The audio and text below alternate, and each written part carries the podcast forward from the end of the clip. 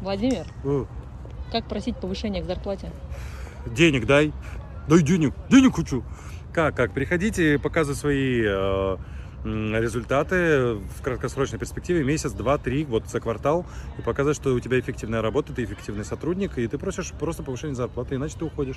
Тебе говорят нет, и тогда ты уходишь, и все очень просто. Если тебе говорят да, тебе повышают зарплату. Никогда не бойтесь проши- просить о повышении э, своего должностного положения, и тем более, особенно если вы эффективный сотрудник, и о повышении заработной платы. За спрос не дают в нос. Могут не дать, а могут дать. Все просто.